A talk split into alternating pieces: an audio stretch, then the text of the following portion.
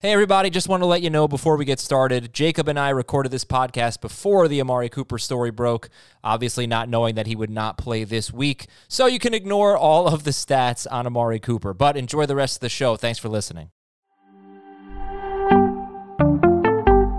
If you're wondering about starting Amari Cooper or Brandin Cooks or even Kadarius Toney, we'll give you some advanced stats that might help you make up your mind right now on Fantasy Football Today in 5.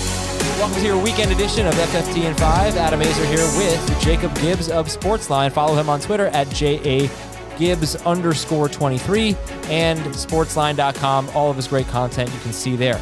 All right, Amari Cooper has been frustrating this year, and we are getting a lot of questions about him. I think people are excited about the potential for a shootout, but it has not always mattered for Amari Cooper. What does matter for Amari?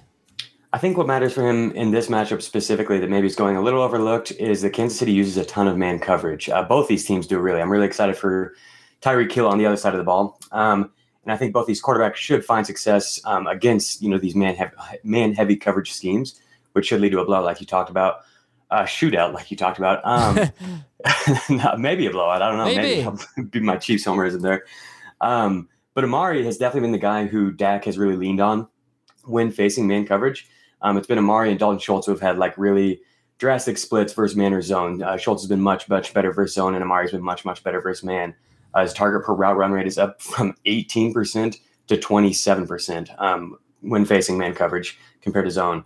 And so it's really an exciting spot for him. I think he uh, is definitely set to to just tee off against the the corners the Chiefs have on the perimeter there if he's healthy. And then the other thing to mention is that Dak has been way, way better against man coverage. Uh, since the start of 2021, no quarterback has a higher passer rating versus man coverage than Dak Prescott. Um, so definitely an exciting spot for them. Obviously, you know everybody knows to play the Cowboys. Everybody's excited for CeeDee Lamb and everything. But I, I think this is a spot that we should be able to trust Amari, even though he has been a little bit inconsistent lately. I want to talk about another inconsistent wide receiver, Brandin Cooks. A lot of optimism for him two weeks ago when Tyrod Taylor came back and he didn't have a great game at the Dolphins. Now he faces Tennessee. What are you thinking for Brandin Cooks?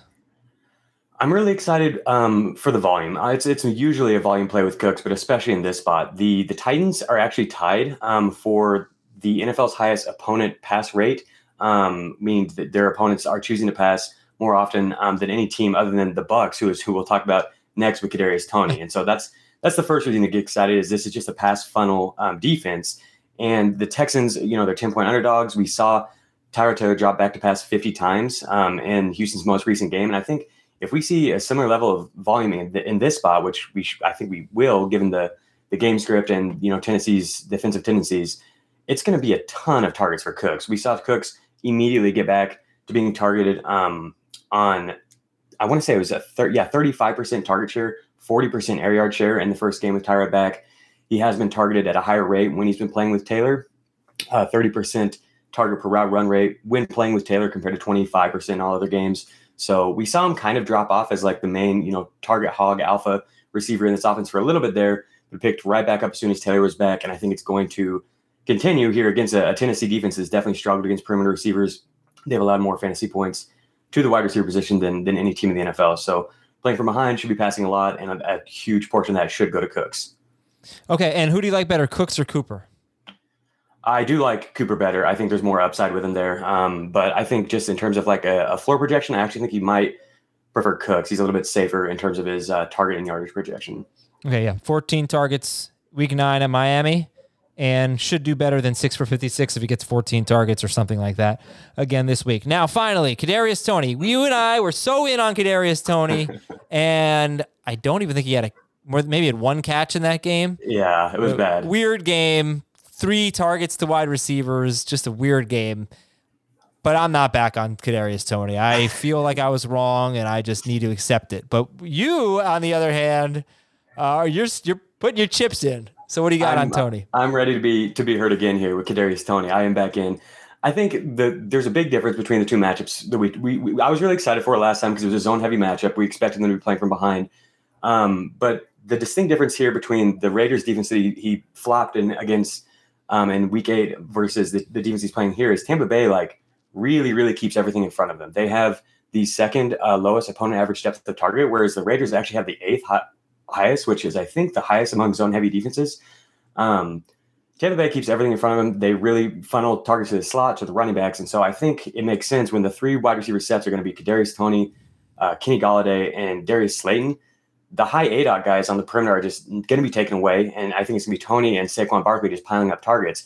And unlike the game against the Raiders, where they unexpectedly got up in early in the game and only I think dropped back to pass less than 25 times, that's not going to be the case against Tampa Bay. They're 11 point underdogs, um, so I think most likely we're going to see a high volume passing game here um, unless New York's offense just falls apart entirely. But if they're able to move the ball at all, I think it's going to be through Toney. I think it's going to be through Saquon Barkley. So people notice they start Saquon, of course, but I'm really excited for Toney. And then the last thing is he's been way, way better against zone coverage. Um, and we've seen both Slate and Kenny Golladay both um, have seen their their rates drop off significantly when facing zone coverage. So I think everything points towards another big game from Toney. Of course, it's it's it's hard to trust them. It's hard to trust anyone from the Giants offense. But as far as what we've got on paper, there is a lot of upside here. Okay. Fingers crossed for that one. Thank you so much to Jacob Gibbs. Thank you to all of you for listening and watching. Have a great weekend. We will talk to you on Sunday on FFT in 5.